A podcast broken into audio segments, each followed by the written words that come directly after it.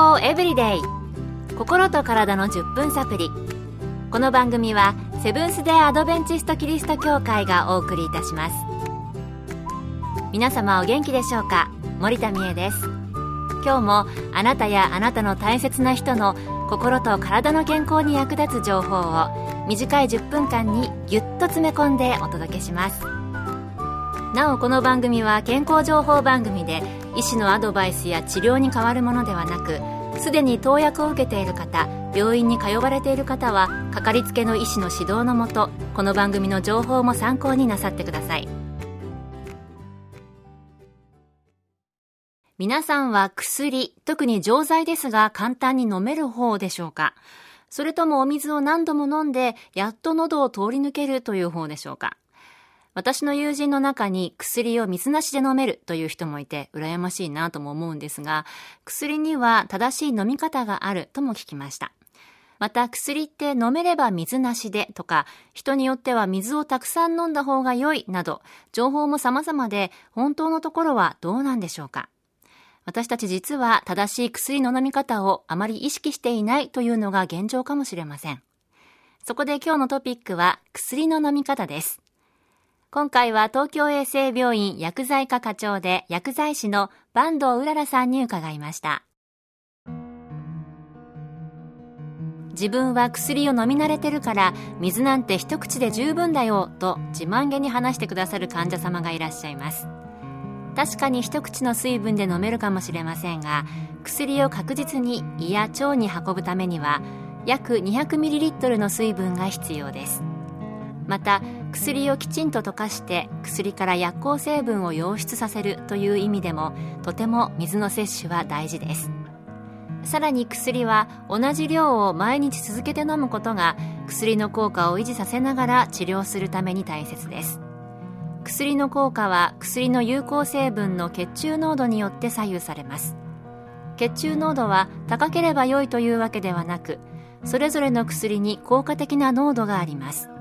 そのため薬を飲む量、服用量や回数は治療効果、血中濃度、副作用の関係に配慮してあらかじめ設定されています。薬を処方された服用量以上飲むと血中濃度が高くなりすぎて副作用が現れる危険性が高くなります。逆に少なく飲んだ場合には血中濃度が有効な域まで届かず効果が出にくくなります。薬を効かせるためには飲みすぎないようにするのはもちろん、飲み忘れをしないことも大切です。きちんと定められた用法・用量を守って飲みましょう。なるほど、薬を確実に胃や腸まで運ぶためには 200ml の水が必要なんですね。薬を飲むことばかり考えていましたが、薬が胃や腸まで届くまでとは考えていませんでした。それでは薬はやはり水で飲まなくてはいけないのでしょうか。坂東さんにお聞きしました。近年よく耳にするのは血圧の薬で、カルシウム拮抗薬と呼ばれる種類の薬とグレープフルーツジュースとの飲み合わせです。グレープフルーツジュースと一緒に摂ると高圧効果が増大して低血圧を招く危険があります。これはグレープフルーツに含まれるフラボノイドの一種が薬を代謝する酵素の働きを弱めてしまうのが原因です。グレープフルーツを食べたりジュースを飲んだ後、十数時間はカルシウム拮抗薬を飲んではいけません。グレープフルーツの阻害作用はかなり長く続きます。阻害作用はみかんやオレンジにはないようです。逆に例えば貧血の際に服用する鉄剤と呼ばれるお薬に関して、お茶では飲まないようにと言われてきました。これはお茶に含まれるタンニンにより吸収が悪くなるという理由です。ただ近年では鉄剤はそもそも吸収が悪く、成人が1日に必要な摂取量の何十倍もの量を服用することが必要な薬で、お茶で吸収が多少悪くなる程度で影響はほとんどないという研究結果が出ました。渋いお茶でなければ飲んでも差し支えないと言える一例です。また漢方など味の苦手なものを服用する際に、どうしても飲めなくてジュースと一緒なら飲めると患者様から言われた場合、それでも構わないとお答えすることもあります。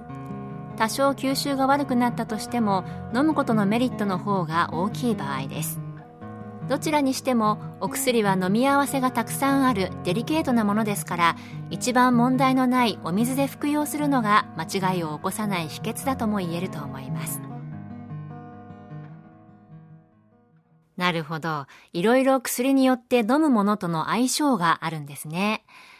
飲まないよりは何かで味をごまかして飲んだ方が良さそうですが、水ではどうしても飲めないという理由がない限り、やはり水と一緒に飲むのが無難ということでした。では、薬を飲むタイミングで気をつけた方が良いことはあるのでしょうか。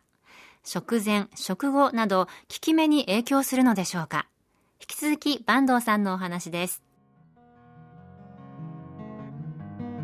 例えば糖尿病の薬で食直前服用という薬があります。これは食べる直前の方が食後30分から60分の血糖抑制に効くからです。また逆に食事と一緒だと吸収が悪くなる薬も存在します。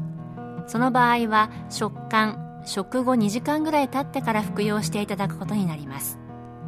薬によっては吸収が4割以上悪くなるものもあります。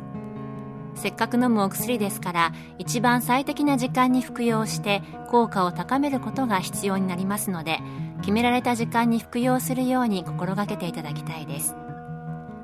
今日のすべての質問に共通して言えることですが、何か疑問に感じたり気になることがあった時には、必ずかかりつけの薬剤師にご相談ください。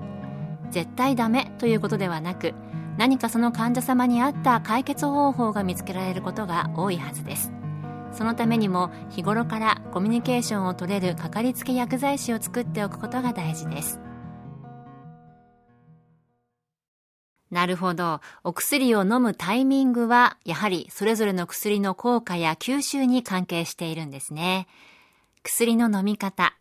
これまでそんなに気にして薬を飲んでいなかった方、もしかしたら結構おられるかもしれません。実は私も薬をいただいた時は、ちゃんとした理由もわからず飲んでいましたので、お薬の袋に書かれている服用時期、あれは薬の効き目が一番効果的だということを書かれている、そう意識しながらちゃんと飲もうと思いました。今日の健康エブリデイいかがでしたか？番組に対するご感想やご希望のトピックなどをお待ちしています。さて最後にプレゼントのお知らせです。今月は抽選で30名の方に明日の健康をつくる今日の習慣という福音社発行の本をプレゼント。健康な毎日を過ごすため、あなたの生活にすぐ取り入れられるヒントが満載です。ご希望の方はご住所お名前をご明記の上、郵便番号 241-8501 セブンスデーアドベンチスト協会健康エブリデイの語り、郵便番号 241-8501 セブンステアドベンチスト協会健康エブリデイの係までご応募ください。今月末の消印まで有効です。お待ちしています。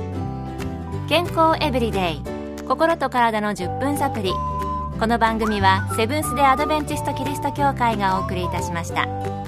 日もあなたとお会いできることを楽しみにしています。それでは皆さん、 Have a nice day!